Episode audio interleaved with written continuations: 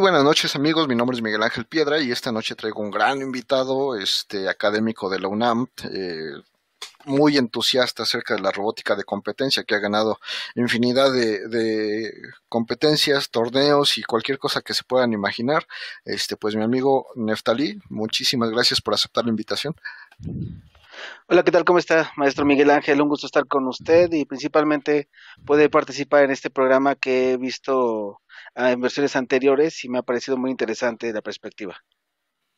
Pues, eh, Neftalí, este, perdón por lo igualado. Eh, digo, yo sé que me llamas maestro, pero te voy a pedir que, que me digas Miguel, por lo menos en esta ocasión.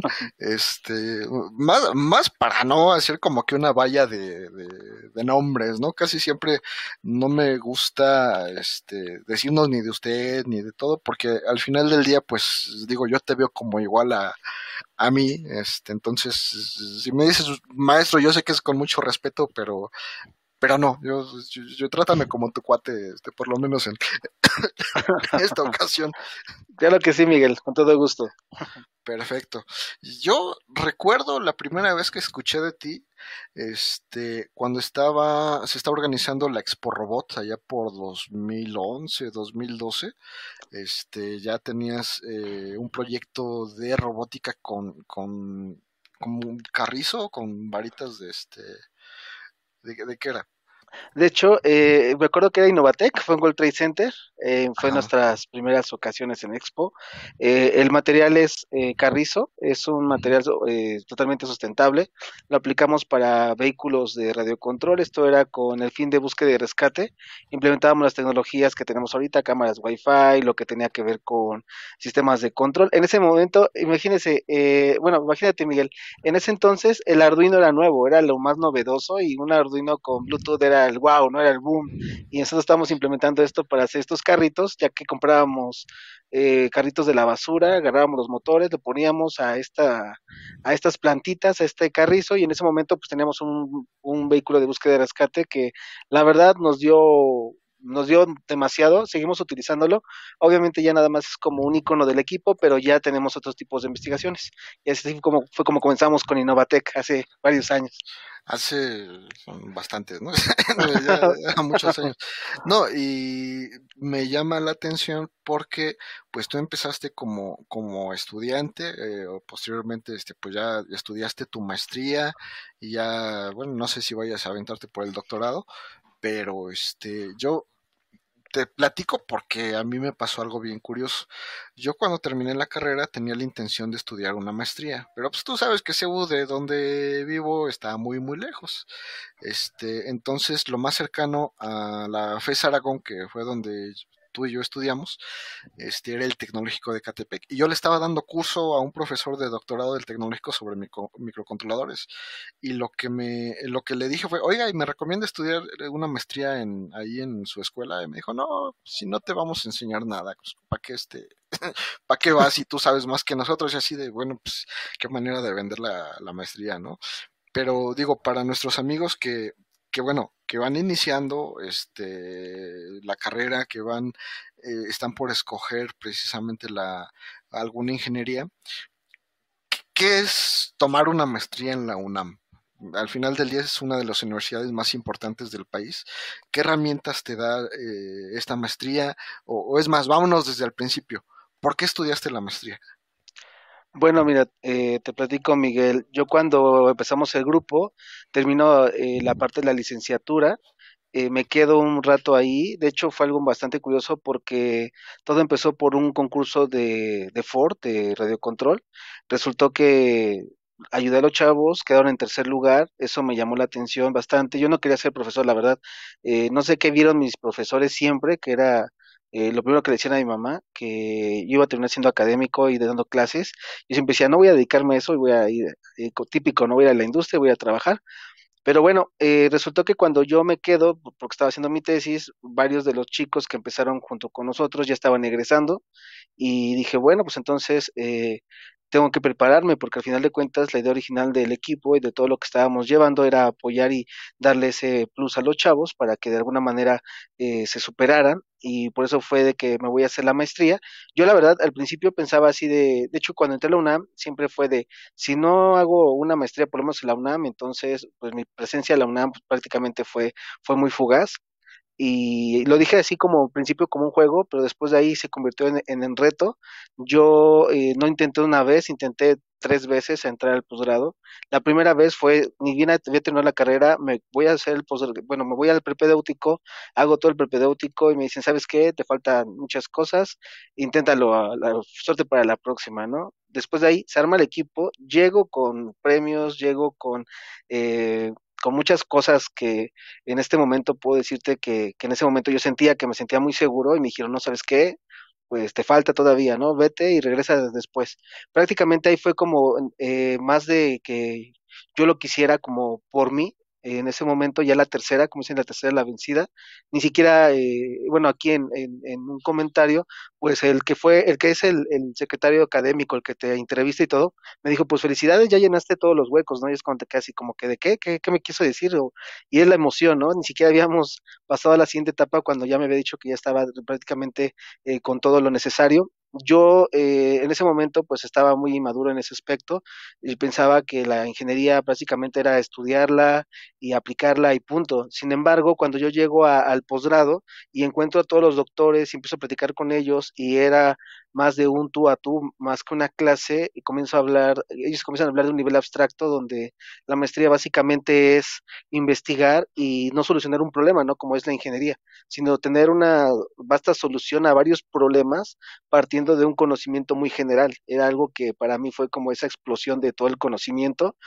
En ese momento eh, me doy cuenta que realmente era lo que quería y es ahí donde parte toda esta parte académica, ¿no? Donde yo dije, me quiero ser académico y, el, y es donde ya le encontré el objetivo de la maestría, que fue básicamente para aprender esas diferentes soluciones que pueden tener los problemas, esa manera de investigar algo que no sepas.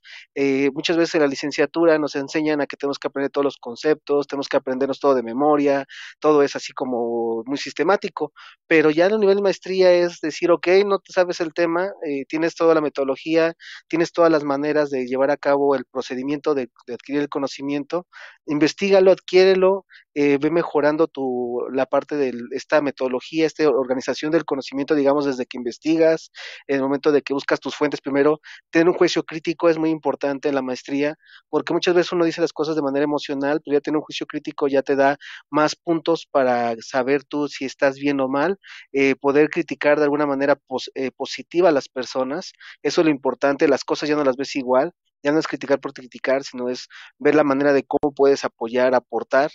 Eh, y después de ahí eh, llevar a cabo el proyecto o llevar a cabo todo ese conocimiento, plasmarlo en algo y aterrizarlo a un proyecto o a una solución es mucho más sencillo que cuando empezabas, ¿no? A, a prueba y error de la licenciatura, cuando llevabas el circuitito que no servía, que es algo que comentas mucho, cuando uno llega con el circuito así como que no sé qué hace, pero si toco aquí funciona, ¿no? Y si le quito el dedo ya no funciona. Ese tipo de cosas es donde a mí me ayudó mucho la maestría y por eso me fui a estudiar la maestría.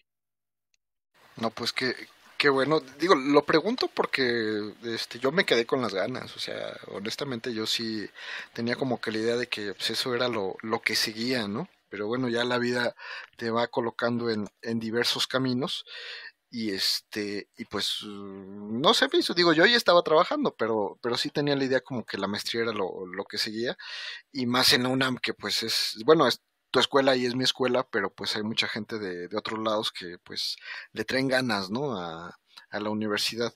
Entonces, este, pues muchas gracias, Neftali, obviamente por, por el comentario.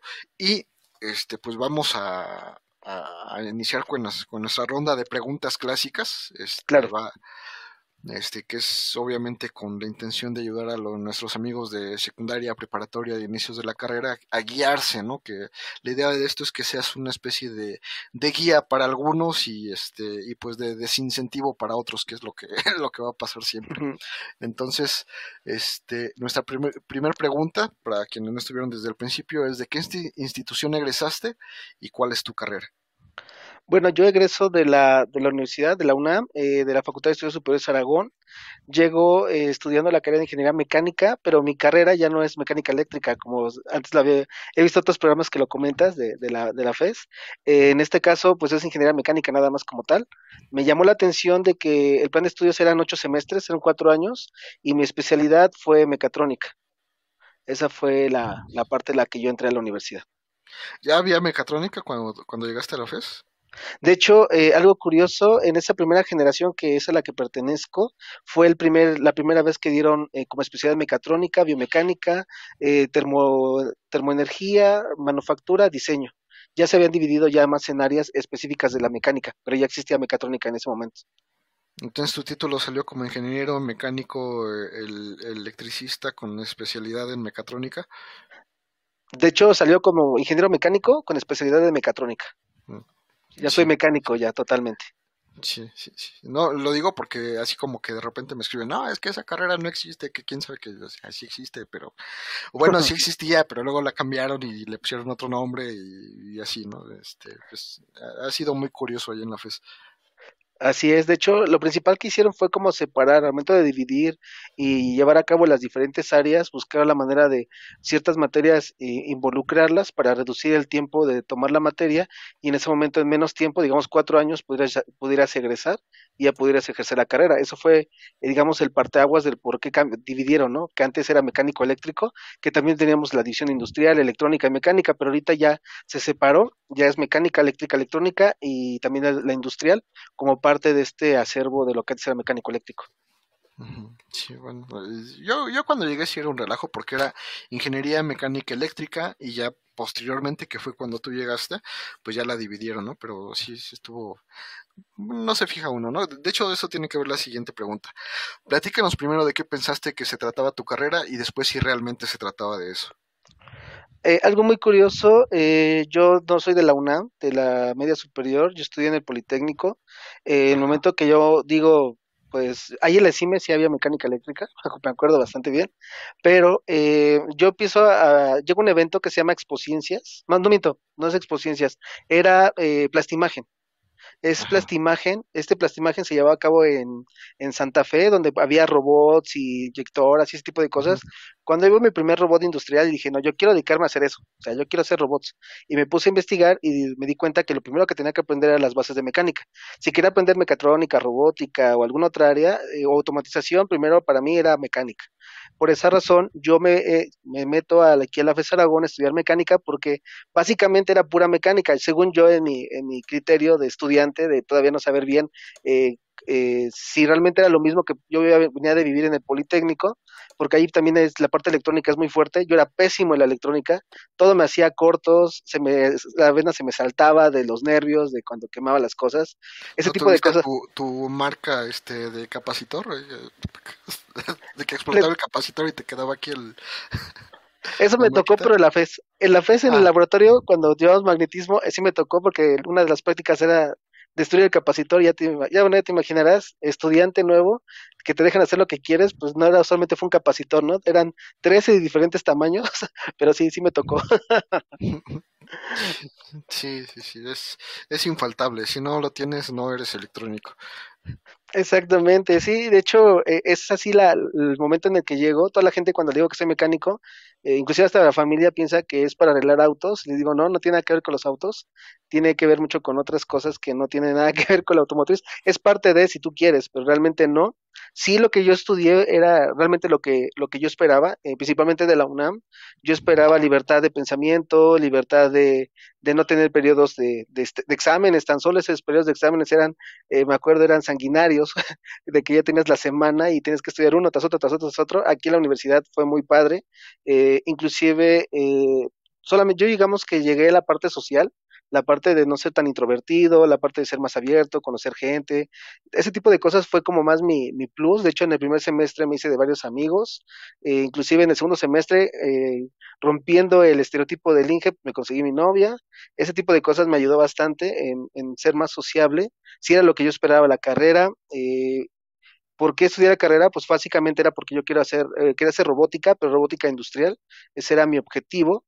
y creo que, que la formación que nos dio la FES Aragón, eh, principalmente todo lo que nos daba, porque podías ir a cualquier escuela, cualquier facultad, conocer a cualquier persona de cualquier carrera. Me acuerdo que tomaba clases a veces con pedagogía, porque por la nostalgia, ¿no? De que había eh, materia que se llama habilidad del pensamiento, la daba pedagogía y ahí me tenía en, me tenías en los intersemestrales de los pedagogos y era chistoso porque decían, es que nosotros los pedagogos, y yo me quedaba callado, ¿no? Porque era el ingeniero que estaba entre los pedagogos, o en el caso de los de comunicación oral, comunicación escrita, todo ese tipo de cosas me llegaba a ayudar y pues básicamente la carrera sí fue lo que yo esperaba. De hecho, creo que fue más de lo que yo esperaba porque aprendí lo que nunca había querido aprender en una materia como la electrónica, el sistema de los sistemas de control. Ahorita ya manejo comunicaciones inalámbricas, lo que es telecomunicaciones y doy clases inclusive de análisis de circuitos, ¿no? Esto lo doy en Facultad de Ingeniería y es algo raro porque esperan siempre ver al electrónico, al, a la persona de electrónica que da, que sabe de, electrónica, del tema.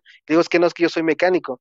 Y de hecho también me ha tocado estar en evaluaciones de cuestiones de electrónica, de telecomunicaciones, y es donde me dicen, pero ¿por qué estás tú aquí si tú no eres electrónico, no? Tú eres mecánico. Y todo eso como que te abre eh, el pensamiento, pero no, no es tanto la carrera, yo creo que fue también la institución la que me dio esa apertura a poder eh, aplicar todos los conocimientos, pero sobre todo entender y disfrutar la carrera. Eso es lo que te podría decir. Sí, parte, digo, no es por echarle porras a, la universidad, ¿no? Pero parte de lo bonito de la, de la FES Aragón es que, bueno, de lo bonito y de lo feo, ¿no? es una universidad muy grande, es un campus muy grande, pero de repente te tocaba tomar clases este, en salones que se supone que eran de derecho, ¿no? O te tocaba tomar clases en salones que eran de comunicaciones, entonces tenías que atravesar y si, y si pues no eras tan comunicativo, si no eras tan sociable, pues terminaba haciéndolo porque tenías que atravesar y conocer a, a medio mundo en el camino. Yo creo que es lo que mencionas ahorita y recordando, yo pienso que era como que lo bonito de la, de la escuela, ¿no? Que no solamente, eh, sí me, eh, tiene la característica de que pues todos son ingenieros, o sea, tú vas a ESIME y es ESIME, la Escuela Superior de Ingeniería Mecánica Eléctrica, eh, así se llama. Entonces se trata todo de lo mismo. Y la FES Aragón, pues son varias carreras, todas ahí revueltas, y pues te tenías que encontrar a gente de otros tipos en, en, en, el campus en algún momento, ya sea en biblioteca, en, este, en las canchas, en los salones. Entonces eso, como tú dices, sí, sí ayuda y es un buen punto para la gente que apenas va a decidir hacia dónde ir, este, pues dejarles esa opción de decirle, sabes que pues la UNAM es un poquito más abierta, eh, te permite socializar un poquito más con otras áreas y este puede ser un punto a favor en contra de, del enemigo este virtual eterno, ¿no? Que es el, Politécnico. Claro, así es. De hecho, algo, algo curioso, en la CIME, pues estaban las chicas de CID, ahí en Zacatenco, y pues ahí estábamos todos los ingenieros muchas veces en, en la que era la pasarela de, de sí, ¿no? De textil. Ah, pues también está Isique, está SFM, pero como que la interacción, eh, a pesar, es, es, cercana siempre y cuando tengas compañeros de vocacional o de media superior y de esa manera se hace. Pero aquí eh, las chicas de pedagogía, es increíble que tú estás ahí sentado a un lado y te preguntan y te hablan, ¿no? Y como bien o mal, le respondes y te quita ese pánico escénico. O en los cursos te encuentras niñas y de esa manera la niña de derecho o la niña de RI, eso como que te ayudaba a que de alguna otra manera interactuabas con ella y te quitaba eso introvertido. Eso fue lo que a mí me gustó mucho y principalmente pues ya fuera de la universidad, pues como bien, bien lo comentas, los compañeros del Politécnico, de Poza Rica, de otras escuelas que también son muy buenas en robótica, pues ya te puedo decir que hay amistad entre ellos, ¿no? Ya nos vemos, ya es una cuestión de qué padre, eh, viéndolo de manera estudiantil es padre, pero ya viéndolo de manera de profesores es muy genial porque ya puedes platicar sobre otras cuestiones más profundas que cuando lo hacías con estudiantes, ¿no? Que era como más algo con respecto a la robótica. Ahorita hay puedes preguntar de cómo está la escuela, qué es lo que te dejan hacer, qué es lo que te piden a ti como profesor para justificar tu presencia en la escuela, que es algo que muy pocos saben, pero muchas veces tienes que hacerlo tú como profesor, ¿no? Justificar a la universidad por qué estás ahí y qué es lo que tú estás haciendo de valor por la universidad, porque al final de cuentas es una empresa y como buen trabajador tienes que dejarle una ganancia. En este caso no es una ganancia económica directamente, pero sí en conocimiento y es aquí donde realmente ayuda mucho toda esta parte de que en la universidad Sí, sí, sí. Pero bueno, vamos a la siguiente pregunta, que de hecho tiene mucho que ver con la, la universidad y, y, lo académico. ¿Qué tan importante consideras el promedio escolar? Wow, estupenda pregunta.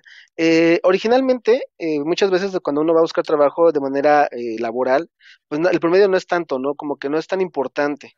Pero algo que me gusta de estas generaciones es esa eh, necesidad, esa, eh, tienen mucha hambre de, de salir adelante, está muy genial. Eh, por ahí he escuchado algunos comentarios últimamente sobre estas generaciones y todo. Yo estoy sorprendido porque tengo alumnos que llegan conmigo eh, debiendo materias no sé, teniendo promedios bajos, pero en el momento en el que se acercan a lo que es la parte de la carrera y uno los hace vivir, se dan cuenta que es tan sencillo que se vuelven alumnos de alto rendimiento, ya no, eh, no solamente eh, se esperan a terminar la carrera, sino trabajan, están en el equipo, estudian y en ese momento pues es como que todo un, una cuestión que, bueno, voy a citar a mi, a mi tutor, el doctor Víctor González Villela, que te dice algo del, del ser íntegro, ¿no? Yo ahí fue donde entendí ser íntegro, entonces donde estás bien con tu familia, bien contigo mismo, con tu pareja, eh, con el trabajo, con la escuela, con los amigos, y es una cuestión muy genial donde yo creo que los promedios sí es importante para tener un intercambio académico, para tener una beca, en la actualidad sí es muy, muy importante, pero si viven la ingeniería como deben de ser y de alguna manera la aplican día a día, en ese momento el promedio se va de lado y lo importante es disfrutarlo, porque por ejemplo, si ganas, uh, no sé, si ahorita por ejemplo lo que estamos trabajando con Robotic People y eh, citando también a, lo que el doctor Ronald comenta de la, de la amistad y todo eso, en ese momento, si tú le ganas a un país como Perú, Chile, Argentina, pues prácticamente ya un salón de clases es pan comido, porque ya te fuiste a medir tus conocimientos con otra universidad y en ese momento te das cuenta qué tanto sabes, qué tanto no sabes, y ese es donde radica el, punto del promedio. O sea, si tienes un promedio bajo es porque a lo mejor no sabes qué es lo que no sabes realmente, pero si ya sabes qué, qué realmente te falta saber, en ese momento lo estudias, lo aprendes, lo entiendes, que es lo principal de lo académico, el por qué estamos como, como guías en los profesores, ya no somos como antes que digo, profesor, como no había, era difícil llegar a un libro, era difícil llegar a internet, no había internet, no había, en ese entonces todavía a lo mejor existía en carta, el profesor se volvía como que ese punto base para que aprendieras, pero ahorita ya el profesor uh, en, es una herramienta más donde te va guiando, donde, qué es lo que tienes que saber, cómo lo tienes que saber, pero ya tienes que, ya lo puedes investigar en internet, en un libro, ya tienes el conocimiento así de la mano, a lo mejor ahí nada más el profesor te dice, ok, este tutorial que estás viendo está correcto, está bien, ok, este no está bien, ese tipo de cosas te ayuda mucho y es donde yo creo que el promedio, eh, pues dependerá, ¿no? De qué quieres hacer. ¿Quieres irte de intercambio? ¿Quieres ser un alumno de alto rendimiento? El promedio es importante. ¿Quieres irte a trabajar y tu enfoque es laboral? Entonces en ese momento lo importante es que termines lo más pronto la carrera, porque es algo que no nos enseñan y uno a veces eh, a prueba y error lo, aprende, lo entiende, que uno quiere entender la materia, aunque saques un 6, un 7 y te quedas en la universidad cuatro, cinco, seis, siete años, y para cuando ya sales, ya laboralmente ya no eres tan, eh, tan interesante, ¿no? Para la parte de, los, de las empresas. Es algo que yo le digo a mis alumnos siempre, o sea, si quieres algo laboral, pues entonces ponte a terminar lo más pronto posible, titúlate, termina todo lo que tengas que terminar como debe de ser y después de ahí ya vas a, buscar un empleo, pero ya no tienes ningún pendiente y sales titulado. Pero si realmente vas a hacer maestría, como fue mi caso, sí es importante que aprendas todo, porque inclusive el primer filtro, que son los exámenes, están basados en todo ese conocimiento que tú debes de tener. Es algo que ahí yo entendí también, eh, y es lo que no comenté en la maestría, una vez, una, muchas veces uno piensa que en la maestría va a aprender lo que no aprendió y va a tener oportunidades de aprender todo eso. Y en realidad no, por eso es de que muchas veces es en rechazo ¿no? de las maestrías, porque es, es de que tú ya tengas claro todos los conocimientos básicos para poder tú llegar al siguiente nivel, porque si no los tienes, pues no tiene caso, porque si tú aceptas a una persona que no tiene esos conocimientos básicos, entonces en ese momento, lejos de que lo ayudes a que avance y suba al siguiente nivel, se va a mantener estancado siempre y ni termina, no concluye la parte que debe de concluir y sobre todo los programas de posgrado en México están basados en que tienen que rendirle cuentas a CONACYT y si tienen una beca, pues entonces en ese momento tienen que concluir, pues así que en, en, digamos en tiempo y forma y es donde ahí también el promedio se vuelve algo muy importante porque del promedio viene cuánto, si te van a dar tu beca, si no te van a dar tu beca, eh, cuánto tiempo vas a terminar o inclusive eh, llegar a tener algunos apoyos para irte de intercambio, ¿no? Es aquí donde yo te podría decir que el promedio, en conclusión, depende de qué lo vayas a querer hacer, no lo puedes descartar, pero eh, es importante que si entiendes la ingeniería, el promedio se va de lado. O sea, las calificaciones es algo que no te debes de preocupar porque solitas se van a dar. Sí, pues al final del día, y, lo hemos mencionado algunas veces, el promedio debe respaldar tu conocimiento, ¿no? O al revés, el conocimiento debe respaldar tu promedio. Es, es como que punto número uno. Si tu promedio no equivale a lo que sabes, entonces pues no sirve para nada, ¿no? El otro es, este, para una beca, para este, la maestría, para el doctorado, para cuestiones académicas, pues es definitivamente importante pero si de todas formas lo tienes que hacer porque pues para eso estás en la escuela, pues mejor a, lo mejor no tan alto, ¿no? Este, hay que ver cuál es el promedio mínimo que te piden en las, en las becas para titularte, ves que dan becas por tesis y pues tirarle a eso, aunque de, repente también les digo que si, si tiras bajito, pues vas a caer más bajito, entonces pues mejor tirarle un poquito más alto porque no te cueste tanto trabajo, ¿no? Definitivamente en, cuando llegas a una industria, cuando llegas a, a, la empresa, pues no te van a preguntar, oye, ¿cuánto sacaste ahí con el profe Neftalí?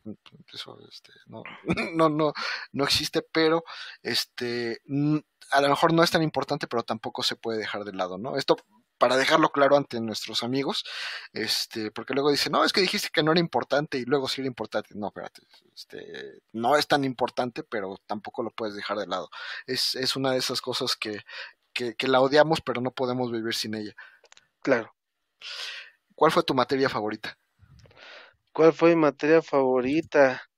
Buena pregunta. Creo que modelado de sistemas físicos fue mi materia favorita, pero no tanto por la materia, sino por el profesor que la daba.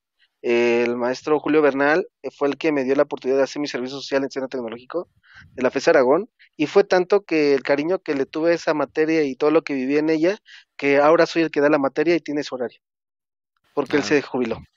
No, lo jubilaste, qué, qué mala onda. No, de hecho no, el maestro se jubiló primero y después llegué yo cuando supe que se había ido. Dije, no, tengo que tener esa materia y tengo que quedarme con esa asignatura. De hecho, es la única que doy en FES Aragón y esa es la parte emocional que, que me une a esa asignatura. Que te une a la asignatura. Y siempre, bueno, yo lo que digo es que siempre el cariño que le tienes a las materias no es por la materia, no es por el profesor y la forma en la que la, la imparte.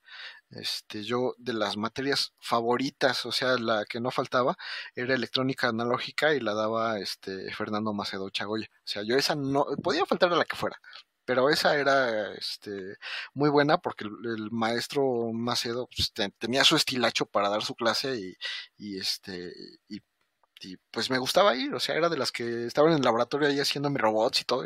Ay, a la hora del profe, pues ya corríamos a, allá, ¿no? Pero sí, claro definitivamente el profesor siempre es como que eh, lo que te puede ayudar a querer una materia o a odiarla, ¿no? Y la siguiente pregunta, ¿cuál era la materia que, más, que menos te gustaba? Mira, la materia que menos me gustaba y que más le sufrí, de hecho esa fue casi, casi la que me mantiene quedarme un semestre en la carrera, fue la de análisis dinámico. Y no porque no me gustara, sino porque, y bueno, un saludo al maestro Reyes Solís, es un estupendo profesor, pero eh, sí, la verdad cuando vimos la dinámica de la maquinaria, eh, lo que tiene que ver las matrices, eh, resolver las ecuaciones y todo ese aspecto, sí era bastante, bastante pesado porque todo era sacarlo así que a puro eh, lápiz y papel y sacar todos tus momentos de inercia. Ahora te puedo decir que me gusta mucho, es algo que luego vienen los alumnos de Facultad de Ingeniería con su materia de, eh, creo que es el elemento finito, o no miento, es ah, medio continuo, se llama medio continuo la materia. Y muchas veces me dicen, profe, ¿usted sabe de medio continuo? Y le digo, sí, sí me acuerdo cómo es. Y ya en rato les enseño cómo es de que algunos, eh, digamos, algunos momentos están, otros no están, y todo eso, pero eso me ayudó mucho gracias a que, pues la verdad, repetí esa materia un año. Eh, me aventé dos semestres en esa materia para poder acreditar. Y ese, digamos que el día de mi entrega de diploma, ese día daban el resultado de mi, del extraordinario, que ya estábamos en extraordinario, y ahí fue donde recibí el diploma y recibí que ya había egresado. O sea, en ese momento terminé por fin. Eras eh, virtualmente egresado hasta que recibiste tu, tu, calificación. Exactamente. Sí, sí, sí. De hecho, exactamente salgo de recibir mi diploma y revelo los resultados y ya había pasado la materia. Y dije, por fin, ya terminé la carrera. Lo primero que hice fue dormir dos días y después de ahí pensar qué iba a ser de mi vida después. Y podría yo decir que es otra de las ventajas de la UNAM, ¿no? O sea, de alguna manera puedes adelantar materias, atrasarte un poquito, este, jugar un poquito con, con este, con las materias para pasarlas en avanzada o este, o retrasada, pero este, es parte de la libertad que se tiene por lo menos en FES Aragón, ¿no? Bastante. De hecho, en ese momento yo estaba en el propedéutico de la maestría y yo me sentía así como que súper genial porque dije, bueno, ya pasé mi materia, ahora vamos a la maestría y pues fue así como que los tiempos, te ayuda mucho a mover los tiempos, eh, los profesores y eso me ayudó a que, que, llevara mi semestre normal y fuera al propedéutico y aparte pues estuviera con, con, con la novia, ¿no? En ese momento que también era parte de la vida. Malamente se puede decir eso, pero eh, no hay que dejar de lado la parte emocional como ingeniero es también parte fundamental. La, parte humana, ¿no? Exactamente, la parte humana es algo que no puede faltar, es algo que se puede decir, familia, pareja, eh, hasta uno mismo es algo que siempre tiene que estar presente y eso le agradezco mucho a la UNAM porque de alguna otra manera busco algo que me guste y de esa manera desahogar de ahí todo lo que traigo de estrés. Pues sí, no, y te he de decir que muchos de los ingenieros de trayectoria que conozco, este, cuando tú les preguntas cuáles son sus intereses, o sea, muy pocos te dicen, no, es que ahora me interesa aprender tal microcontrolador o tal tecnología o tal cosa, no, casi siempre es este, ir con mi familia, estar saludable, o sea, y, y uno cuando es joven pues piensa, no, pues el siguiente microcontrolador, la nueva tecnología que, que voy a aprender, este radiofrecuencia, o sea, uno anda ahí como que muy acelerado con sus cosas, pero ya cuando, cuando te das cuenta de qué es lo que piensan los que ya vivieron todo esto, ya te das cuenta de que regresas al principio, o sea, regresas a tu casa y tu familia, y eso es lo, lo más importante, obviamente la familia de tus padres, la familia con tu, tu esposa, cuando, si es que la tienes o cuando la tenga y con los hijos, y todo el mundo se regresa a eso, y es como que parte de lo que, de la razón por la cual, este, preciso hacer estas entrevistas, pues compartir esa parte, ¿no? Porque siempre estamos muy clavados en, en cosas que a lo mejor sí son importantes, pero descuidamos la otra parte y ahí es donde, donde nos metemos en otros problemas emocionales que este, cuesta mucho trabajo sacarlos adelante después. Viene la siguiente pregunta, ¿qué tan importantes son las matemáticas? Ok, perfecto. Bueno, eh, algo que me gusta decir a los alumnos es de que pues, las matemáticas es la base de todo, ¿no? Siempre les digo que el ser humano se ha dedicado únicamente a hacer dos cosas, que ha sido contar y clasificar. En el caso de contar, pues, las operaciones básicas que son suma, resta, multiplicación, división, las, la multiplicación es una manera más rápida de, de, sumar y la división una manera más rápida de restar. A pesar de que tengamos ecuaciones diferenciales, integrales, al final de cuentas una integral es una suma de áreas y una diferencial es una resta de variables. Punto final. Afortunadamente eh, se, se concreta, ¿no? En, en, estas, en estas operaciones básicas, todo lo que vemos alrededor de aeroespacial, de el hombre llegó a la luna, de las telecomunicaciones, etcétera, etcétera, todo se basa en esto. Así que las matemáticas son fundamentales, no solamente aprenderlas, entenderlas y sobre todo el fenómeno que conlleva al momento de que uno tiene eh, la ecuación.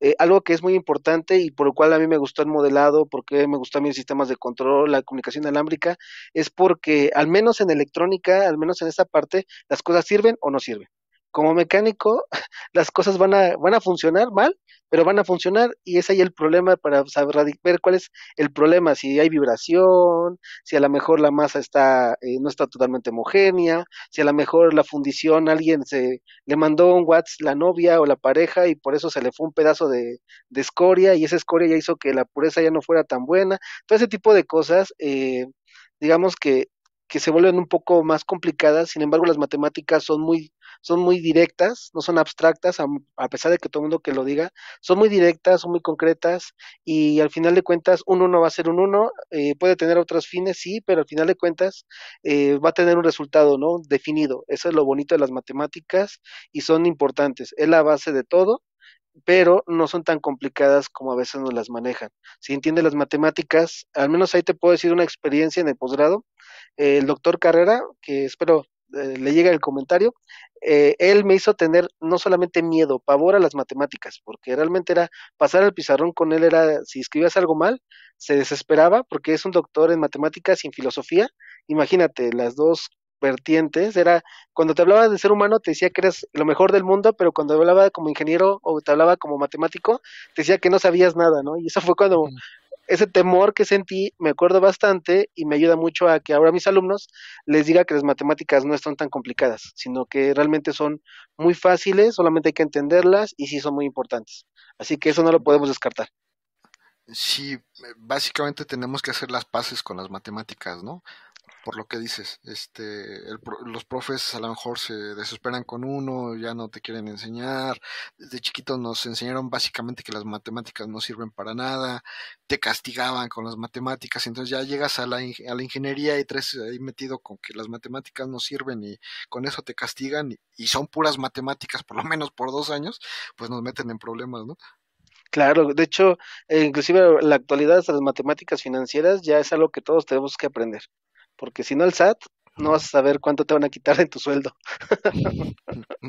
Pues sí, es que ahora hay paro por eso, ¿no? es que, bueno, no hay que meternos en problemas este, más Exactamente, exacto, exacto. ¿Qué tan importantes son los idiomas? Wow, los idiomas. Importantísimo. Eh, te puedo decir y que a mí no me gusta el idioma, que bueno, el idioma inglés no me gusta, sí lo manejo, el, posgrado me hizo que todos los artículos son en inglés, las bases de datos son en inglés, eh, inclusive tenemos gente de intercambio que habla eh, en inglés, de hecho el inglés y el alemán en el posgrado eran dos cosas muy importantes, porque de hecho venía mucha gente de Alemania eh, a darnos cursos de ROS, en ese momento daban cursos de ROS, el doctor Savage está muy pegado a, toda la parte que es de, torneos de robótica y siempre se jalaba uno que otro eh, que fuera el gurú de algún área y nos llevaba a la, nos, traía aquí a CEU, eh, daba cursos y el doctor Víctor González Villa pues me daba oportunidad de acercarme a ellos, pero pues muchas veces si tú no estás concentrado ellos te hablaban, bueno, al menos este chavo te hablaba en alemán y en inglés y luego en español y así como que iba brincando porque quería, este, de alguna manera brincarle a todos los idiomas. Sí es muy importante, es padrísimo. Yo veo a mis alumnos que ahora que ellos hablan inglés, inclusive muchas veces ya no me preocupo por eh, tener que interpretar las cosas, ellos lo interpretan y ya me lo entregan ya todo ya desglosado. Eh, me ha tocado muchas veces que algunas entrevistas, algunas cuestiones ya cuando estamos en los torneos o algo, se habla en inglés. Eh, mis alumnos, pues como ellos son los que van a participar, prácticamente no tengo que estar diciendo, mira, dijo esto, dijo aquello, tienes que hacer eso, tienes que hacer aquello, ¿no? Si no, ya lo entienden. Afortunadamente, te comento, esta generación se está poniendo mucho las pilas. en el grupo que estuve trabajando el semestre pasado del proyecto de alto rendimiento académico en, Facultad de Ingeniería, había una niña que les daba clase de japonés, si no me recuerdo, y ella solita les daba la clase, o sea, realmente era algo que ella lo aprendió y lo, lo involucraba. Eh, mis alumnos ahorita tengo unos que hablan eh, alemán porque quieren irse a, a, Alemania a ver toda la industria automotriz, a ver que, viajar y todo eso.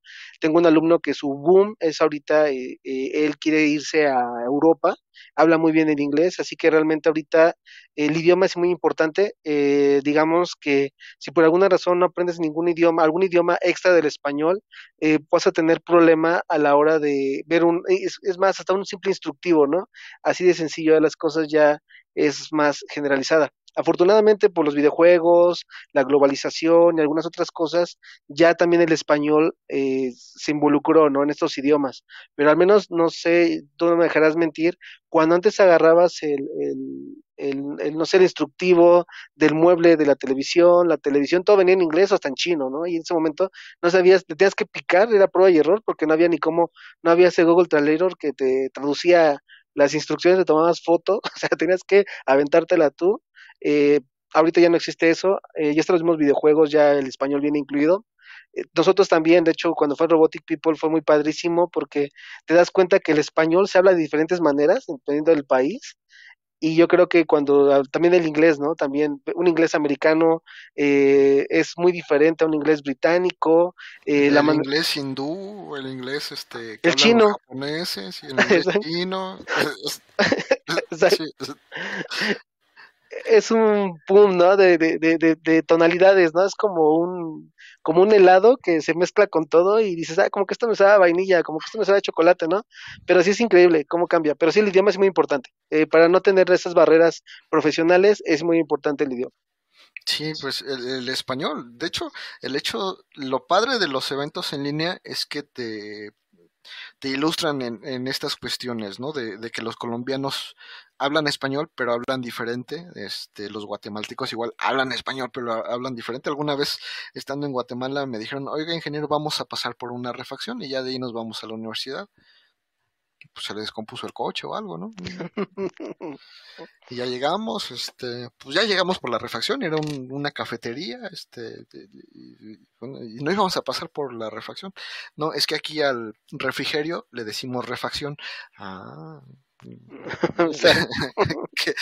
qué, bien, ¿no? Pero este sí, sí es muy eh, lo padre de los torneos en línea es, es eso, ¿no? Que te sin viajar, sin tener que juntar todo el recurso, sin hacer todo este tipo de cosas, te, te ilustran. Lo malo es que pues no viajas y no conoces en persona a las a los demás, pero bueno, es lo que tenemos ahorita. Claro.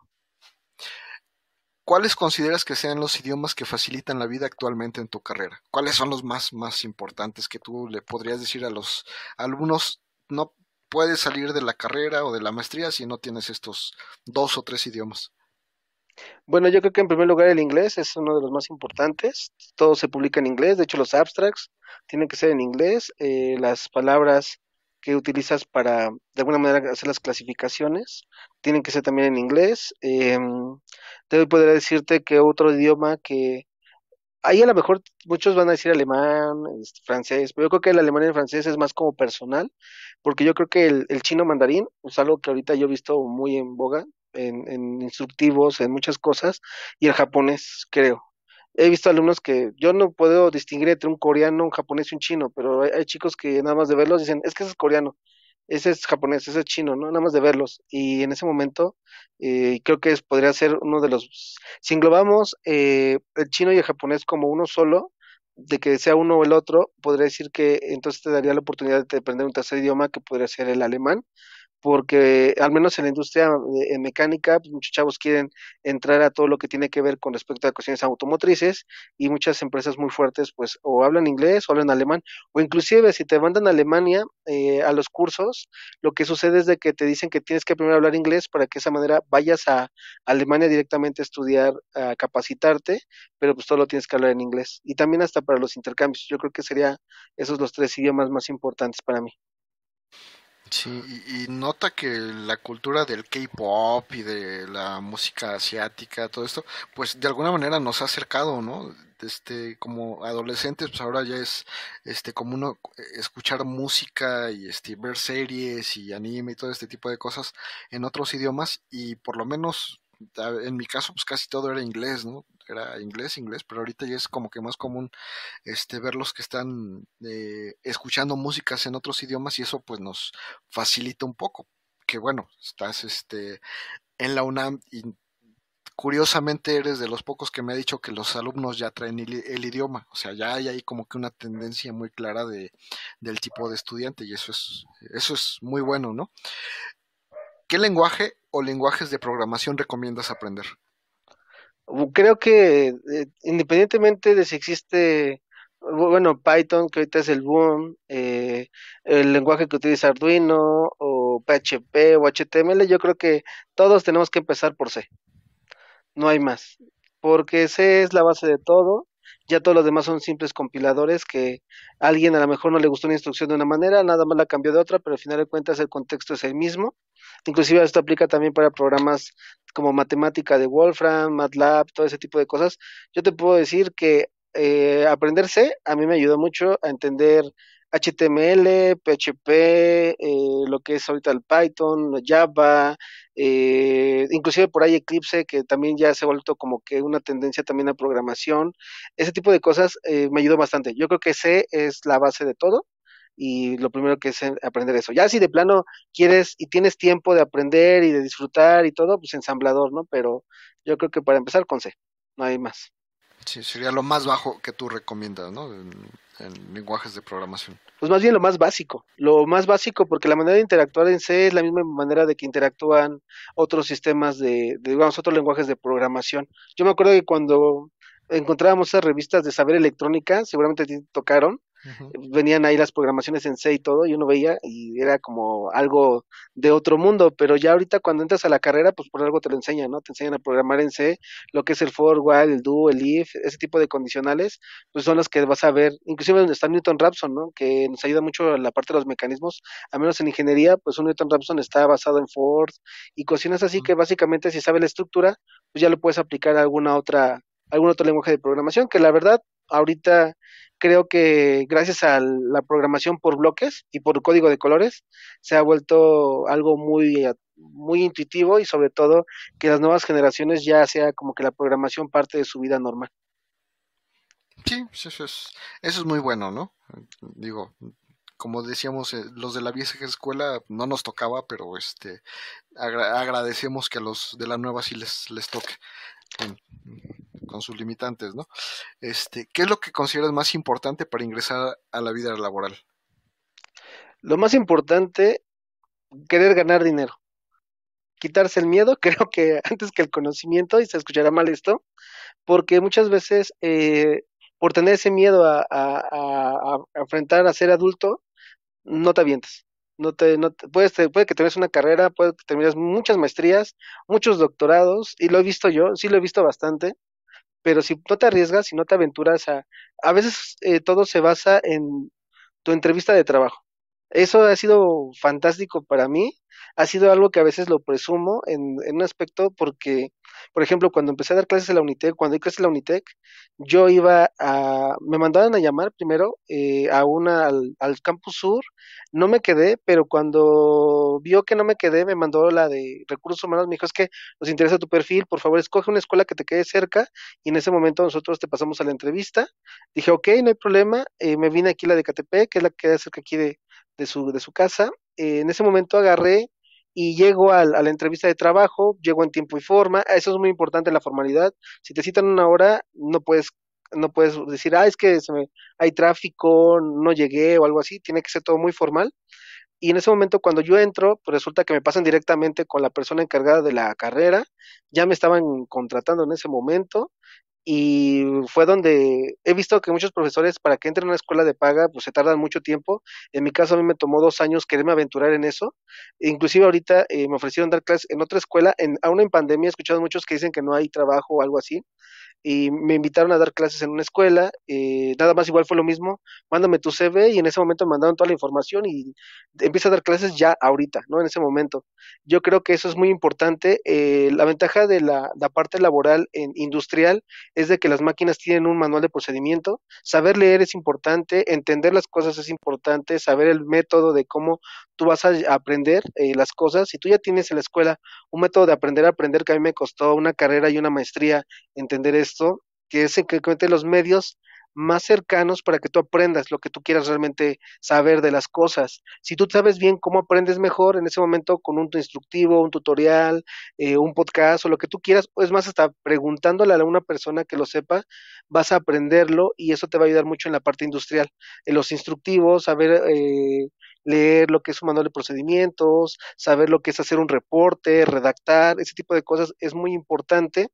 Y ya, bueno, si quieres dedicarte a la academia, pues es que lo disfrutes, ¿no? Principalmente que el hecho de que disfrutes difundir el conocimiento, tu perspectiva de las cosas, eh, la libertad de cátedra es muy importante, no por el hecho de que yo le enseñe a mis alumnos lo que yo quiera, sino porque tengo que enseñar a mis alumnos lo que está estipulado, porque una es respetar el tiempo de las personas que se tomaron para hacer ese temario, para hacer todo el contexto de esa asignatura, y sobre eso ver los temas y a través de tu visión como ingeniero, tu, tu visión como profesionista, transmites ese conocimiento. Esa es la ventaja de poner académico. La ventaja de eso también es de que es instantáneo. Entonces, eh, yo te puedo decir que, que, lo importante es quitarse el miedo a ser rechazado, el miedo a que te digan no, no te falta, no, no te aceptamos porque te falta esto, aceptar una crítica constructiva.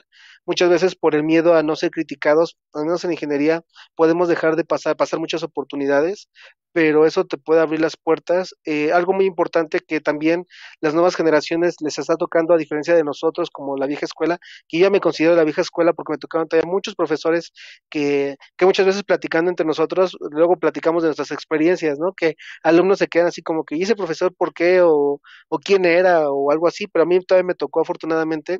Entonces en ese momento... Eh, lo que puedo decirte es de que ahora también la parte social, a lo mejor tu cuate, no sabes si tu cuate, el chistoso, el gracioso, el líder, va a terminar en una empresa haciendo el subdirector o el, no sé, el director de algún área, también eso es importante, las relaciones públicas, las relaciones sociales que se llevan a cabo, siempre busquen socializar, donde vayan, siempre busquen conocer gente. Es padrísimo eh, que la gente que no conoce de tu área siempre busca platicar, interactuar. Toda esa parte, digamos, te puede ayudar muchas veces a tener un buen empleo, eh, a evitarte filtros eh, que pueden ser a veces engorrosos. No es porque, digamos, exista una parte donde tengas la la ventaja sobre los demás, sino es donde tú a lo mejor hiciste algo bueno y por algún motivo eh, te va a ayudar mucho a que ya no tengas que pasar por un proceso que a lo mejor la persona como ya te conoce bastante bien, te lo va a evitar. Eso es algo padrísimo. A mí me pasó, eh, yo cuando empecé a dar clases, eh, debo de agradecer que a mí no me dieron eso de ser ayudante de profesor, sino me pasaron directamente a ser profesor de asignatura porque se dieron, daban cuenta que a mí me gustaba, yo enseñaba, eh, le decía a mis, a mis compañeros, en ese momento eran compañeros, no puedo decir alumnos porque no era profesor, sino a mis compañeros les enseñaba la materia, les enseñaba lo que a mí me gustaba, y eso lo fueron viendo las autoridades y que cuando me hacen la invitación, pues prácticamente me abrieron la puerta, ¿no? Me dijeron, es que no te podemos ahorita probar porque ya vimos todo tu, todo tu trayectoria, hemos visto lo que has hecho, cómo te manejas, y es donde ahí te dan ahora la capacitación y te ahorras ese, ese, ese punto donde ya entras a ser capacitado para hacer lo que, te, lo que tú quieres ser, ¿no? Y eso también es una parte fundamental del trabajo, que lo que hagas lo disfrutes porque ya no se convierte en trabajo. Y aquí es donde eh, un alumno o un chico del equipo, lo cito, decía de que si lo que haces no te gusta, entonces en ese momento te vuelves esclavo de esa actividad. Y la idea original es que lo hagas porque quieres y porque te gusta. Así que esa es la parte fundamental de buscar un empleo. Sí, sí, sí, pues es, es muy, muy importante. Y bueno, la parte social creo que no la podemos dejar de lado, ¿no? Como tú dices, no es tanto que tengas palanca, sino que ya cuando te conocen, pues es más fácil que te den acceso a, cosas que regularmente están cerradas para cierto grupo y eso pasa en, en todas partes. Hace mucho recuerdo que en, en, Daimler Chrysler, ahí en Toluca, este decía, no, pues es que si llegas como cualquier cosa, vas de técnico aquí en, en, en la planta. Pero si eres egresado de, de cierta escuela privada, llegas como directivo. O sea, como que se cierran, pero obviamente el chiste de esto es en los eventos en los que participas, en congresos, en seminarios, en estas actividades donde participan mucha gente, pues que no te cierres, ¿no? Digo, yo en mi caso, te voy a ser muy honesto, yo era soy muy antisocial, o sea, eso, este, digo, el internet me gusta porque nada más platicas con quien tienes que platicar y, ya, ¿no? Pero, este, pero en, otro tipo de actividades sí soy muy, muy antisocial. Entonces, este, ah, sí se me cerraron algunas puertas por esas situaciones. Sin embargo, este, pues, pues aquí seguimos, ¿no? Pero es muy bueno los consejos que das y yo creo que nuestros amigos los tienen que, este, aprovechar en esta parte. La siguiente pregunta. Todos tenemos un top que pensamos que sería el mejor trabajo o empleo de nuestra carrera. ¿Cuál es el tuyo, sea real o, ficticio?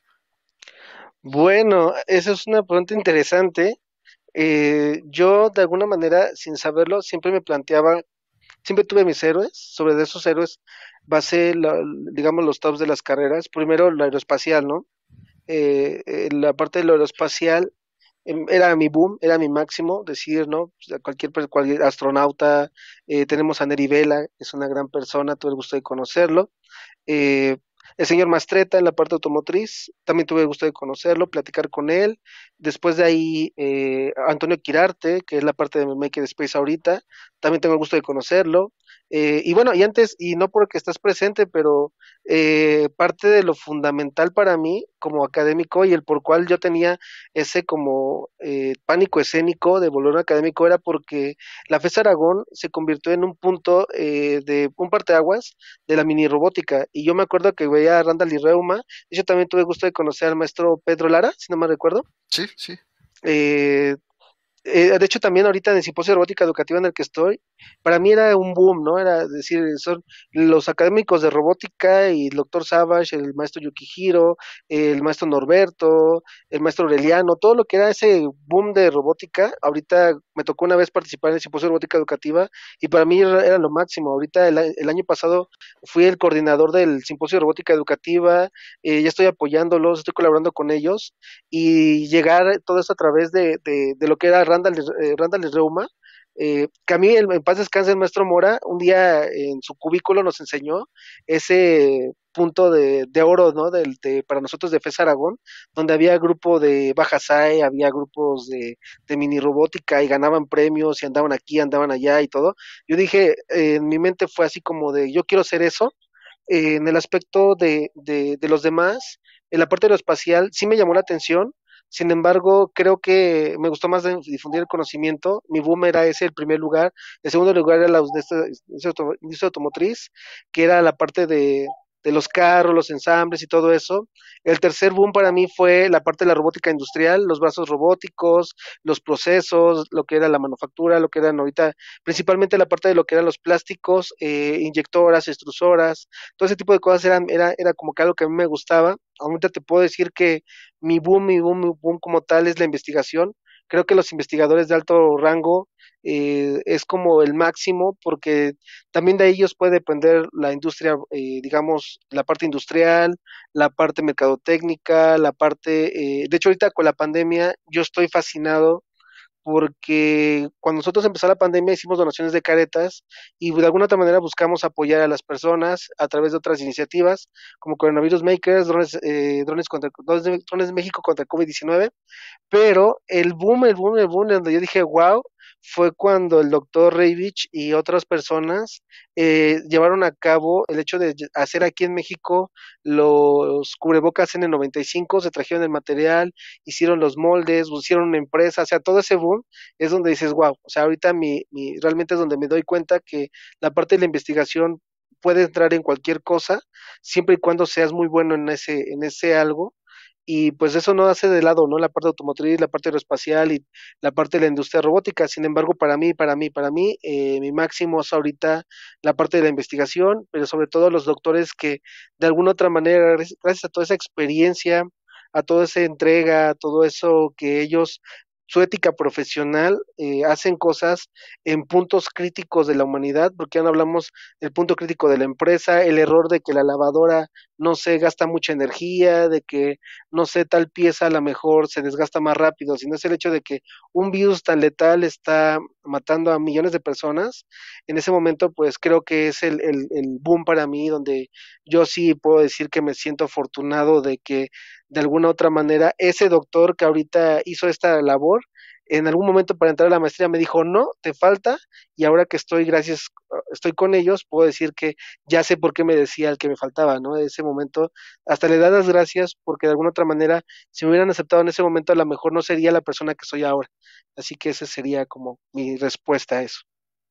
Como, como investigador, no, y es este, lo, lo que muchas veces la, la gente no, no entiende que ser investigador obviamente pues es una carrera y tiene la ventaja de que este bueno le dan becas y cosas así pero la gran desventaja es que cuando investigas pues investigas a veces un tema muy pequeñito de un área muy grande no y eso es este digamos tienes que y hasta que resuelves eso puedes pasar a, a otra cosa pero ese esa cosa tan sencilla puede ser la diferencia a veces entre la vida y la muerte, puede ser la diferencia entre que este, una empresa sobreviva o no sobreviva, o sea, el, el, conocimiento, aunque a veces es de este tamaño, este, pues puede hacer una gran diferencia en, en, en las cosas. Y como tú dices, el puro know-how de cómo traer y cómo fabricar los, los filtros este, o los cubrebocas N95, este, pues no es no es fácil, o sea, tiene su, su chiste y tiene su, este, su forma de trabajo y por alguna razón están tan protegidos y, patentados, ¿no? Este, regresando a, con, con Neftalí hace muchos años, ¿cuál fue el punto, cuál fue la razón por la cual te metiste a la carrera? O sea, ¿qué fue la situación o el momento, la información que, que te llevó a que tú dijeras, esta, aquí, yo, yo de aquí soy? Mira, eh, ahí es una cuestión que ya no es tan bonita, ya no es tan agradable. Eh, yo, eh, cuando llego a aceptar una institución para pasarme a la otra, fue porque realmente no era capaz en ese aspecto de la electrónica, eh, me costaba mucho trabajo, me costaba mucho trabajo entender. Eh, mi primer pensamiento fue, al ver puramente lo que a mí me gusta, voy a terminar más rápido, más pronto, me, me topé con que no fue así. Entonces en ese momento se volvió como un reto de vida, un reto muy personal, el hecho de que tenía que ser ingeniero mecánico y tenía que tener un título que dijera que soy un ingeniero mecánico. Te puedo decir que sufrí, al principio era muy fácil porque las matemáticas básicas las traía muy bien fundamentadas. Después de ahí pasamos a un siguiente nivel, que en el cual ya empezamos ahí como a tener los primeros problemas. No todo fue tan agradable ni tan bonito. Te puedo decir que ni siquiera yo me visualizaba en ese momento como profesor, no me visualizaba como académico, es más, ni siquiera se me visualizaba como enseñarle algo a alguien, porque en ese momento ni siquiera yo entendía lo que pasaba en mi entorno, sobre todo en la parte de qué iba a ser de mi vida, ¿no? En ese momento creo que si le preguntas a todos, eh, o si nos preguntamos entre todos, cómo llegamos a donde estamos, lo primero que vamos a decir es que no sabemos, ¿no? Llegamos porque al final de cuentas nos aferramos a lo que queríamos hacer, nos eh, morrimos en la raya en ese aspecto y yo te puedo decir ahí fue lo que me ayudó mucho. El apoyo de mi familia es lo principal, si no ha sido por ellos, darme la oportunidad de decir, ¿sabes qué? Este, no soy bueno para esto, me quiero cambiar de institución, es algo que eh, ahorita en la actualidad es, es, es algo que es un regalo totalmente me dijeron, ok, está bien, piénsalo bien, tómate tu tiempo, ¿qué quieres hacer? Miran, y de hecho, como buenos papás, te ofrecen lo, lo que para ellos tienen a la mano y que saben que vas a ir a la segura, ¿no? Y algo irónico, mi mamá me dijo, ¿por qué no te vas a estudiar alguna normal? Eh, estudia para ser profesor. Y yo dije, no, ¿cómo crees que profesor? No, no voy a querer ser profesor. Y ahorita estoy ahí, ¿no? Es lo más extraño. Eh, en ese momento eh, estudio la carrera por eso, porque realmente quiero ser ingeniero mecánico. Ya cuando estudié la carrera dije, bueno, yo dije que cuando entré a la licenciatura iba a hacer una maestría, ahora la voy a hacer. Cuando estaba a las 12, 3 de la mañana haciendo tarea y sufriendo es donde dices, ¿Por qué soy tan masoquista de que si bien podría estar ahorita trabajando, ganando dinero y estando con los cuates, ¿por qué estoy aquí sentado sin dinero, sin cuates y con un montón de tareas y sufriéndole porque hay que entregar la mañana y si no, pues te vas fuera del posgrado? Eh, ese momento es donde te das cuenta que eres terco, ¿no? Y que esa parte de que te aferras, te puedes llegar a aferrar tanto de que cualquier cosa lo puedes lograr. Y eso me ha ayudado mucho porque me, ahorita con el equipo, con las materias, con todas las problemáticas que hemos presentado, pues te ayuda a que ya la parte emocional ya no es una parte importante, ¿no? Es, no es decir, chin, estoy triste, nada más por eso no voy a dar clase, ¿no? O no me siento mal y por esa razón no voy a ir a trabajar. ese aspecto ayuda bastante porque lo emocional se va de lado y se queda la parte donde el profesional es el que tiene que resolver los problemas, el profesional es el que tiene que dar la cara, el profesional es el que tiene que estar ahí al frente y es por eso de que yo realmente soy ingeniero mecánico, pero básicamente es porque me aferré a, a que quería un título, ¿no? Que quería que, yo decía en ese momento y malamente, si me muero, quería que sea mi lápida, mi lápida dijera ING y mi nombre completo, ¿no? No nada más dijera solamente mi nombre.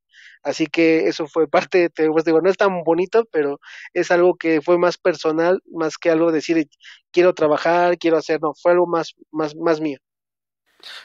Pero es importante compartirlo, ¿no? Porque la mayor parte del tiempo yo te aseguro que tus alumnos te ven y dicen, pues toda su vida fue así, o sea, así como estás ahorita, pues toda tu vida fuiste así, con esa seguridad de que haces un montón de cosas y este, y yo te aseguro que te tienen cierta admiración pero llegó, llegó un momento, obviamente, en el que pues, realmente pues le sufriste, ¿no? Y como toda, todo ser humano le sufrió para llegar a lo que, pues a lo que eres ahora, un académico de éxito que pues además tiene otras, otras actividades, ¿no? Que es este, básicamente la pregunta siguiente. Yo sé, ya nos dijiste que das clases, ya nos dijiste que este, que participas en los torneos de robótica pero también tienes tu lado emprendedor, o sea, no te cerraste solamente a eso, tienes tu lado emprendedor en el que digo, hasta donde he entendido de lo que compartes, das soporte este técnico, das mantenimiento, este, de lo mismo que te quedan los equipos, luego este, pues ayudas a, a la compra, venta de equipos.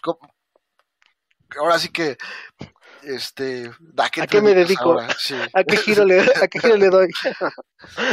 ok, ok, créeme que ni yo, ni yo sé a qué, a qué me dedico. En este momento de la pandemia yo siempre, mi justificación era, es que no puedo hacer esto porque no tengo tiempo, me aventó, bueno, yo también vivo lejos de Ciudad Universitaria, estoy a dos horas y media, eh, doy clases en FES Aragón, de FES Aragón corro a clases, a Ciudad Universitaria, de Ciudad Universitaria regreso, a veces, a veces regresaba a Aragón, todavía a ver algunos asuntos que se pudieran eh, necesitar, y soy profesor de asignatura, ¿no? Pero muchas veces, eh, pues, no sé, algún evento, alguna actividad de la, de, de la carrera de ingeniería mecánica, este tipo de cosas me hacía regresar y siempre decía, es que no puedo dar más porque me aviento cinco horas en el transporte público, eh, yo no duermo mucho, eso creo que ya quedó bien estipulado, mucha gente no lo cree, pero me puedes ver tres, cuatro de la mañana y mandas un mensaje y ahora te estoy respondiendo porque esto, a veces no estoy haciendo absolutamente nada, pero estoy despierto. Entonces en ese momento, eh, ahorita con la pandemia, pues un alumno me empezó a decir, eh, bueno, a mí me gustan las consolas y no sé también si se puede decir la palabra, pero bueno, el hackeo es una parte, es una parte importante, fundamental en mi vida. Es donde Neftalí Lorza se... Neftalí Lorza, eh, adolescente, encontró el hackeo, el hacking como tal, y le gustó y le llamó la atención y empezó a, a, saber vulnerabilidades, a saber muchas cosas. Me voy a la, estudio la carrera, termino la maestría, regreso y retomo mi vida ahorita, eh, digamos, personal y me doy cuenta que lo que sabía, pues prácticamente sigue igual. O sea, sí ha habido nuevas cosas, ha habido nuevos cambios, pero las bases fundamentales se establecieron hace muchos años y eso me ha ayudado mucho a que, por ejemplo, en el caso de los equipos, a mí me trauma eh, el hecho de que a veces mis alumnitos me pasan su computadora. Yo terminé mi maestría con una computadora Core 2 Duo con 2 GB de RAM y eso te puedo decir que no fue hace muchos años, no, fue hace más o menos como 5 o 6 años, que con eso renderizaba, con eso hacía todo, y, y de esa manera eh, me, me, frustraba. Ahora vienen mis alumnos, me entregan sus computadoras y me entregan sus computadoras todas lentas y todo, y digo, ¿sabes qué? Te acepto tu computadora, me das una diferencia y te entrego otra. Y eso me abrió de que muchas veces iba con mis amigos que hicieron sus empresas de cómputo, hicieron sus empresas de video, algunos les encantaron las consolas y pues tenían sus empresas de que venden consolas, ese tipo de cosas, y decía, oye, mira, tengo este alumno, tiene su computadora, no tendrás un equipo que para mejor para ti no sea muy avanzado, pero para él va a ser lo máximo. Entonces en ese momento les cambiaba sus computadoras.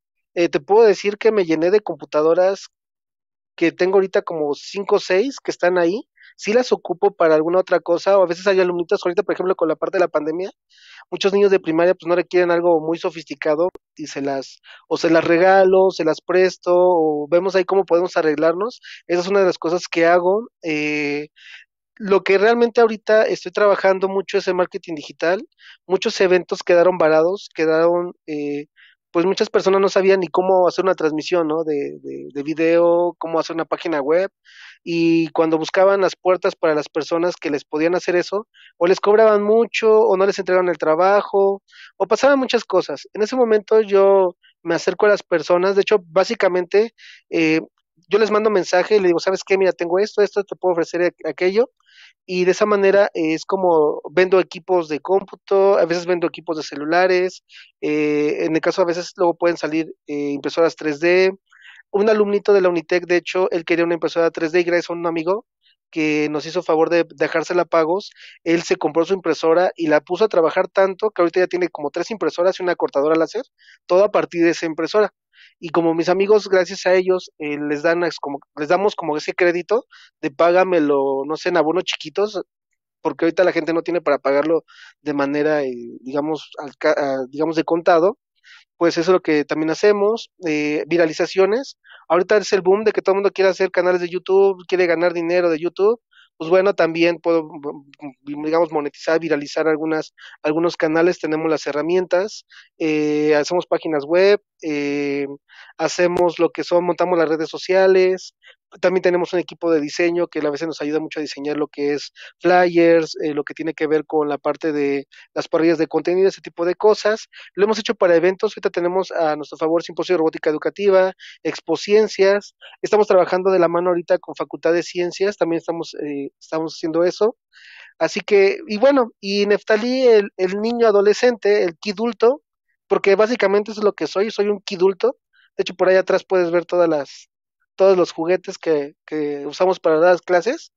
Eh, me gusta modificar consolas, malamente hackeo consolas. Si se pueden hackear, lo hago. Eh, vulnero a veces las iPads, los iOS, les enseño a hacerlo, publico los tutoriales.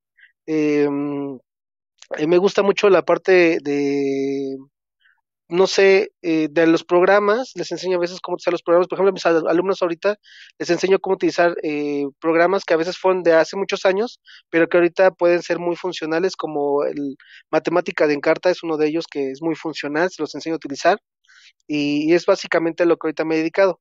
Digamos que algo que me dijo una persona cuando empecé a coleccionar consolas fue, me dijo, te va a gustar tanto que vas a, a empezar a comercializar y a vender de esto digamos que me gustó tanto la tecnología que pues de, aquí he sacado para digamos darme mis lujitos, inclusive hasta con los drones, que luego por ahí a veces llego a vender drones eh, de ahí, digamos, de lo que a mí se me convirtió como un hobby, se ha convertido como en una manera de obtener recursos.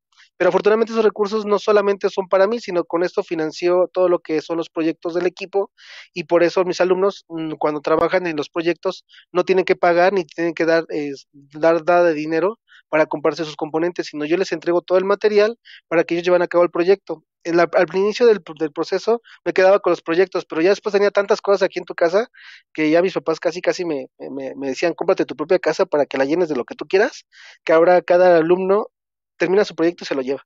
Ya nada más le tomo una foto para la nostalgia y ya se va el proyecto, porque mm, no puedo tener todas las cosas aquí en la casa. Sí, sí, sí. No, y lo pregunto, ¿por qué? Porque es muy común que digan, no, es que este, ya eres profe y este, ya, se acabó te quedaste como profe toda la vida y ahí se acabó el mundo y no. Y ahorita estás poniendo una parte interesante sobre la mesa, ¿no? Sale, sí, soy profesor, pero a mí lo que me gusta pues son los videojuegos y me gusta el streaming y me gusta el internet y me, y me gusta el hackeo y no lo dejo porque afortunadamente ahorita que bueno, hay pandemia, recobraste, pero yo te aseguro que cuando se acabe la pandemia, como ya retomaste el gusto, pues ya no lo vas a dejar, te vas a tener que hacer tiempo para, para seguirlo haciendo. De hecho, yo creo que a lo mejor no regreso a trabajar. Ya dije que a lo mejor me quedo aquí en mi casa y, y, y, aquí va a ser clase en línea o mi empresa online. Es lo que yo prácticamente ya me siento más cómodo. Lo que digo siempre es, de la cocina a mi trabajo son 12 pasos y como, duermo y a veces saber que tu cama está a unos cuantos pasos hace que hasta en unos sueños se vaya, ¿no? Porque si no, pues sí, cuando, sí, sí. Me duermo con la cama y ya estás en tu trabajo, ¿no? Exactamente. Yo estoy, yo estoy fascinado con esto, insisto, o sea, yo eh, sí he salido y todo porque nos han mandado a llamar a la universidad, pero ya no es lo fantástico, ¿no? Yo cuando dije, cuando salgas, antes todo se va a hacer nuevo y novedoso, y pues realmente creo que lo más nuevo y novedoso es estar en mi casa y que puedes hacer lo que quieres, puedes vivir como quieres, y sobre todo, pues los juguetes, ¿no? O sea, es donde te digo, te conviertes en un kidulto donde básicamente tu niño interno es tu hijo y te dedicas a hacerlo feliz.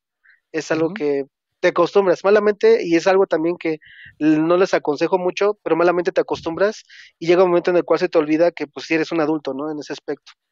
Sí, sí, sí, ya cuando te llegue tu pareja, ya después te lleguen los niños y los niños se sean los dueños de tus juguetes, ya va a ser otra cosa, ¿no? Pero este, mientras disfrútalo, mientras yo creo que estás. Yo creo que ellos, ellos van a ser los que van, ya me imagino en la escuela, van a llevar los juguetes, seguramente voy a andar ahí este, peleándome con los profesores como mis papás. Algo que me pasaba mucho era que mis papás me llevaban los juguetes, me los quitaban los profesores de la primaria y ahí iba mi mamá a pedir mis juguetes porque, para que me los devolvieran y decían las, las maestras, es que está jugando en vez de ponerme atención. Yo creo que mis hijos van a ser peor porque van a tener toda esta tecnología que tengo ahorita en sus manos y van a poder hacer y deshacer lo que ellos quieran. Ahí sí puedo decir que, que es algo que ya pensando un poco más como adulto, creo que eh, el hecho de que nosotros hayamos, y es, digamos, desviando un poco el tema, y les digo, lo quiero enfatizar mucho, recuerden que lo que estamos haciendo ahorita es porque y citando al maestro Berardo de Berardo Esquivel de FES Aragón, hay un ser que ahorita no existe, que todavía no existe, pero de alguna manera tus acciones que lleves ahorita a cabo los van a perjudicar. Y si por alguna razón ahorita no estás haciendo las cosas bien, cuando ese ser llegue, en ese momento él va a vivir bien o va o no va a vivir, vivir bien. Por eso es de que yo me hice académico y estoy comenzando a sentar las bases para que al menos mis hijos o las generaciones que vengan no sufran tanto y no pasen por lo que yo pasé. Eso es algo muy importante que a veces se nos olvida cuando crecemos, que al final de cuentas eh, no es tanto qué es lo que estás viviendo en el presente, sino quién viene de tu del pasado, bueno, quién va a venir al futuro y de ese de futuro, ¿qué futuro le vas a dar, no? Eso es algo muy importante y que también les aconsejo a todos los ingenieros y todas las personas que les llegue este video que siempre lo visualicen, que siempre vean que hay un ser que ahorita no existe, pero que en un momento va a existir y dependiendo de las consecuencias de lo que estás viviendo y haciendo ahorita, ellos van a vivir. Perfecto. Mira, nuestro amigo este Hernández Moa este, te manda un, bonito comentario. Saludos, Dice, rifado tío Fox. Bueno, mandó otro nada más comentando, pero este es el, el, importante, ¿no? y ya, por último, este, en algún momento te has detenido y pensado qué bueno que estudié esta carrera después de que haya pasado algo, después de que haya sucedido algo y te hayas detenido. Así ¿Valió la pena?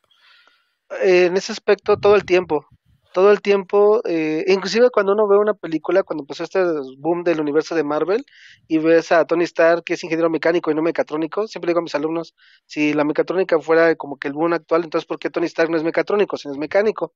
Eh, desde ese momento te das cuenta que decir soy ingeniero mecánico, en mi caso, eh, me da eh, esa seguridad de decir, bueno, pues tengo las bases bien fundamentadas de lo que es la, la, física clásica, eh, cuando doy las clases, principalmente cuando a veces, eh, eh, bueno, eso es muy común en mí y lo puedo decir malamente, yo me avento unos versos en internet a veces con la gente muy buenos, o a veces me ando peleando, pero es porque ya tienes como que esas bases bien fundamentadas y sobre eso les vas diciendo a las personas, ¿sabes qué?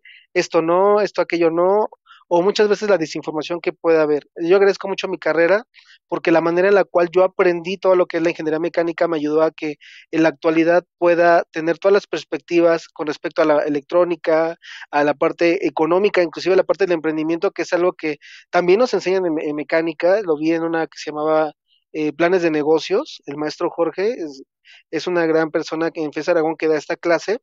Eh, él, todo eso me ayudó bastante y me hizo una persona muy íntegra.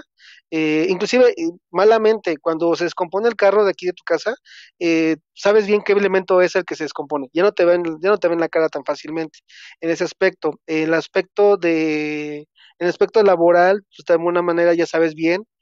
hace como unas, como hace tres semanas, una, una, chica que trabaja para Ubaló me mandó un video y me dijo, es que fíjate que esta máquina la mandamos a Perú y tiene un problema.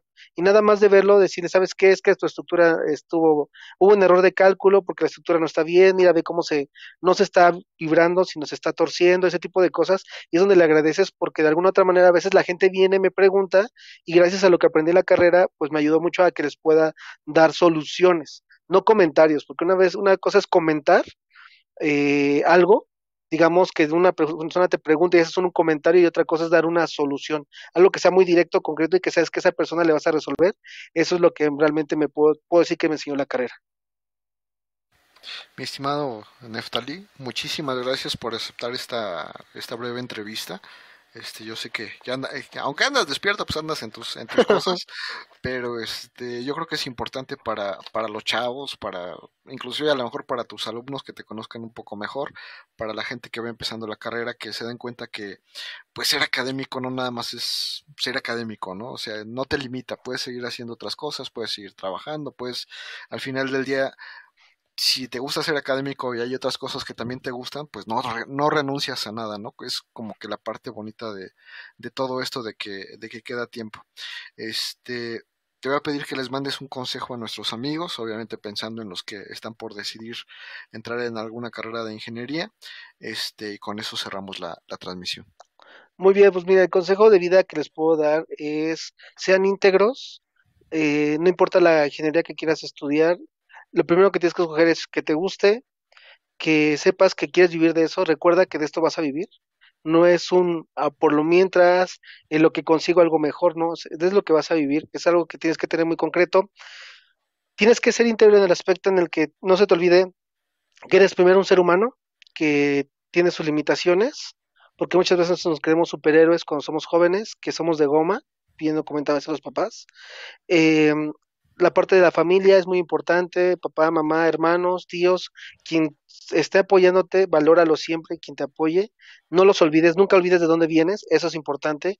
Nosotros, al menos lo digo también por, eh, por, mí, por Miguel y por mí, siempre decimos que somos de FES Aragón, jamás decimos que somos de otro lado, tenemos a FES Aragón siempre en alto, nunca te olvides de dónde vienes, porque si niegas de dónde vienes, pues prácticamente donde vayas, siempre vas a ser foráneo de tu propia casa, eso es algo que es muy importante. Tienes que tomar, siempre ponte la camiseta, sea la escuela que sea, todas son buenas, el alumno es el que hace la institución, si no tienes un buen profesor, vuélvete un buen profesor, nunca lo olvides. En el aspecto de, de ya de, una decisión como tal, pues también la parte integral es que te ayude a vivir, que te ayude a vivir bien. Recuerda, es calidad de vida, tienes que tener una calidad de vida en ese aspecto. No solamente es vivir por vivir, sobrevivir, como a veces lo, he escuchado tanto en esta pandemia, sino es tener una calidad de vida.